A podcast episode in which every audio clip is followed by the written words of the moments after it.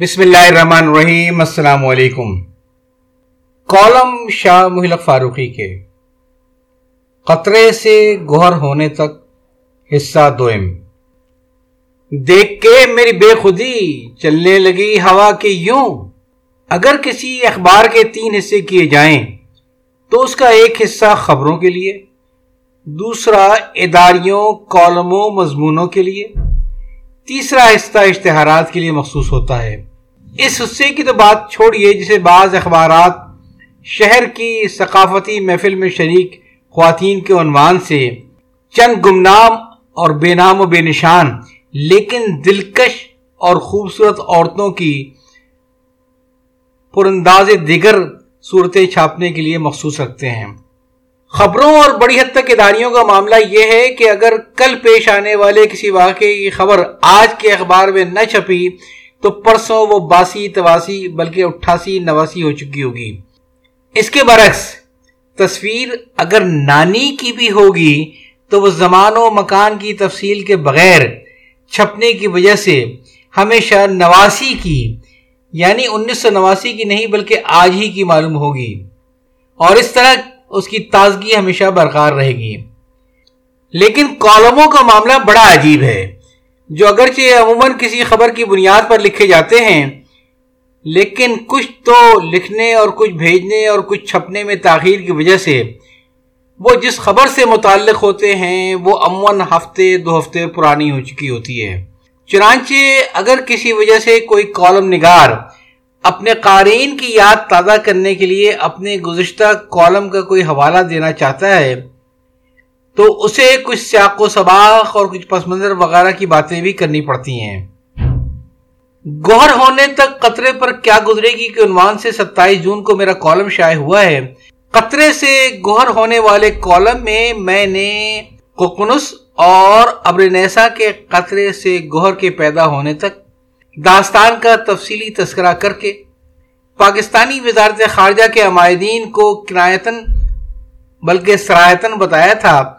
کہ ہندوستانی عمائدین سے گفتگو کرتے وقت وہ اس بات کو ضرور ذہن میں رکھیں کہ چاکیا جب تک زندہ تھا، اس وقت ہی چاکیا تھا۔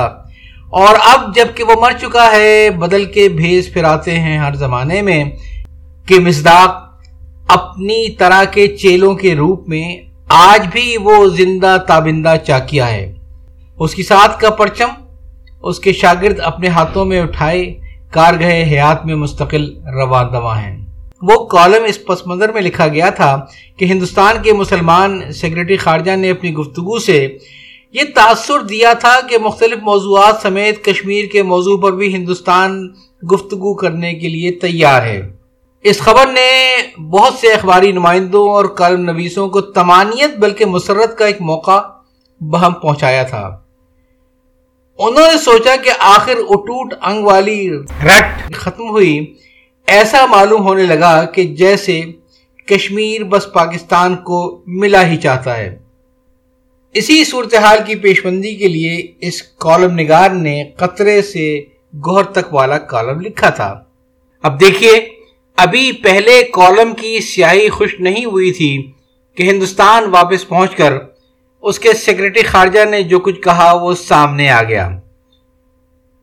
فرمایا، بھارتی سیکرٹری نے پاکستان سے بات چیت ہندوستانی مقبوضہ کشمیر پر نہیں، بلکہ پاکستانی آزاد کشمیر پر ہوگی۔ مزید وضاحت کرتے ہوئے انہوں نے کہا کہ جموں و کشمیر کی یکجہتی پر مفاہمت کا سوال ہی پیدا نہیں ہوتا، اور یہ کہ مذاکرات مقبوضہ کشمیر میں پاکستانی مداخلت اور کشمیر پر غاسبانہ قبضے پر ہوں گے۔ اس بات کو غالب نے اس طرح کہا تھا کہ میں نے کہا کہ بزم ناز چاہیے غیر سے تہی۔ سن کے ستم ظریف نے مجھ کو اٹھا دیا کہ یوں۔ تہی کے معنی ہے خالی۔ لہذا، اے پاکستانی عمائدین، جب چاکیا کے چیلوں نے پاکستان میں بیٹھ کر یہ تاثر دیا کہ وہ کشمیر پر بات کرنے کے لیے تیار ہیں تو اس کی وضاحت انہوں نے ہندوستان پہنچتے ہی یہ کہہ کر کر دی کہ ان کا مقصد کشمیر کے پاکستانی حصے پر بات کرنا تھا۔ یعنی وہ بھی ہمیں دے دو۔ اس انداز کی دوہرے معنوں والی گفتگو کی وضاحت کے لیے میں کتاب کا حوالہ دینا چاہوں گا جو آج سے تقریباً تیس سال پہلے میں نے پڑھی تھی۔ قوانین اور معاہدوں کی مسودہ سازی سے متعلق یہ ایک امریکی کتاب تھی۔ اس میں یہ بات بطور اصول کہی گئی تھی کہ اگر کوئی متن اس میں یہ بات بطور اصول کہی گئی تھی کہ اگر کوئی مقنن اپنے ملک کے اندر قانون کی مسودہ سازی کر رہا ہو، تو اسے کوشش کرنی چاہیے کہ اس کی عبارت بالکل صاف اور واضح ہو تاکہ کسی لفظ یا جملے کے ایک سے زیادہ معنی نہ نکل سکیں۔ لیکن اگر وہی شخص کسی بین الاقوامی معاہدے کی کوئی تحریر قلم بند کر رہا ہو، تو اسے پوری کوشش اس امر کی کرنی چاہیے کہ تحریر کے ہر ہر جملے کا ایک سے زیادہ مفہوم نکل سکے۔ تاکہ بوقت ضرورت ان لفظوں اور جملوں کی تعبیر و تشریح حسب منشا مختلف انداز میں ہو سکے۔ اس کی مثال اس کتاب میں اس طرح دی گئی تھی کہ ایک بار ایک شخص نے اپنے دوست کی بیوی کی تعریف کرتے ہوئے اس سے کہا کہ اگر میرے دوست نے تمہارا انتخاب نہ کیا ہوتا تو میں تمہارا انتخاب کرتا۔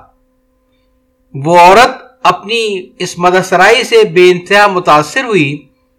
یوں وہ خود بھی اپنے شوہر کے مقابلے میں اس کے دوست کو زیادہ پسند کرتی تھی۔ چنانچہ اس نے حالات کچھ ایسے پیدا کیے کہ اپنے شوہر سے اس کی علیحدگی ہو گئی۔ اب وہ عورت اپنے سابق شوہر کے دوست کے پاس آئی اور اسے اس کی بات یاد دلا کر شادی کی خواہش کا اظہار کیا۔ دوست نے کہا ہاں میں نے یہ بات کہی تھی، لیکن میرا مطلب یہ تھا کہ اگر میرے دوست نے خود تمہارا انتخاب نہ کر لیا ہوتا تو تمہارا انتخاب میں کرتا اپنے دوست ہی کے لیے، نہ کہ اپنے لیے۔ بہرحال یہ تو کتاب کی ایک فرضی مثال تھی۔ اب میں آپ کو چاکیاؤس کی حقیقی زندگی کی چند جیتی جاگتی مثالیں دیتا ہوں۔ انیس سو سینتیس میں برطانوی وزارت تجارت کے ساتھ ہندوستانی معاہدے تجارت کی ترمیم کے متعلق وائس رائے ہند نے اپنی کونسل کے ایک ممبر چودھری ظف اللہ کی سربراہی میں ایک وقت لندن بھیجا۔ اس کے چھ غیر سرکاری مشیروں میں نواب زادہ لیاقت علی خان، جو کہ دس سال بعد پاکستان کے وزیر اعظم ہوئے، کے علاوہ sir Parshottam Das Thakurdas, mister Kasturbhai, لال بھائی اور مسٹر جی برلا شامل تھے۔ اب چودھری ظفر اللہ کی خود نوشت، تحدیث نعمت کا ایک اقتباس ملاحظہ کیجیے میرے لیے اپنے مشاورتی وقت کے لحاظ سے ایک مشکل یہ تھی کہ جو امر طے کرنا باقی تھا اس کا اثر ہندوستانی سوتی کپڑے کے کارخانوں پر کیا پڑتا۔ وہ چاہتے تھے کہ لنکا شاعر کے سوتی کارخانے پر درامدی محصول میں اول تو کوئی رعایت دی ہی نہ جائے، لیکن اگر رعایت دینا لازمی ہو، جسے وہ بھی جانتے تھے کہ لازمی ہے، تو کم سے کم رعایت دی جائے۔ مسٹر برلا ایک دن ایک معاملے پر اڑ گئے۔ آخر میں نے کہا کہ اچھا میں مان جاتا ہوں۔ بشرطے کہ اس معاہدے کی تعبیر وقت آنے پر مجھ پر ہی چھوڑ دی جائے گی۔ میں نے کہا کہ یہ معاہدہ دو حکومتوں کے درمیان ہوگا۔ یہ کیسے ہو سکتا ہے کہ تعبیر آپ پر چھوڑ دی جائے؟ مسٹر برلا نے فرمایا کہ کانگریس میں تو جب باپو جی گاندھی جی کے ساتھ اختلاف ہوتا ہے تو وہ آخر میں کہہ دیتے ہیں اچھا میں تمہارا فارمولا مان لیتا ہوں۔ بشرطے کہ اس کی تعبیر مجھ پر چھوڑ دی جائے۔ میں نے کہا، کانگریس میں تو یہ بات چل جاتی ہے، لیکن دو حکومتوں کے درمیان یہ بات نہیں کی جا سکتی کہ اختلاف کی صورت میں آپ کی تعبیر تسلیم کی جائے گی۔ اول تو کوشش یہ ہونی چاہیے کہ عبارت ایسی صاف اور واضح ہو کہ اس کے مطلب کے متعلق کوئی اختلاف ہی پیدا نہ ہو۔ اور اگر اختلاف پیدا ہو ہی جائے تو اس کا فیصلہ کسی غیر جانبدار سالس یا منصف کے سپرد ہونا چاہیے۔ پہلے سے یہ نیت کر لینا کہ دوسرا فریق تو ان الفاظ سے یہ مطلب لے گا، لیکن ہم وقت آنے پر ان الفاظ کی کچھ اور تعبیر کریں گے۔ دیانت کے خلاف ہے۔ مسٹر برلا نے فرمایا، باپو جی تو ایسے ہی کرتے ہیں۔ اس وقت تو مجھے خیال ہوا کہ مسٹر برلا کو گاندھی جی کی کسی بات سے غلط فہمی ہوئی ہوگی۔ لیکن بعد میں جب کئی بار کانگریس کی قیادت نے تعبیر کے بہانے معاہدات کو بدلنے کی کوشش کی اور اس آڑ میں ان کی خلاف ورزی کی، تو مجھے مسٹر برلا کی بات پر یقین کرنا پڑا۔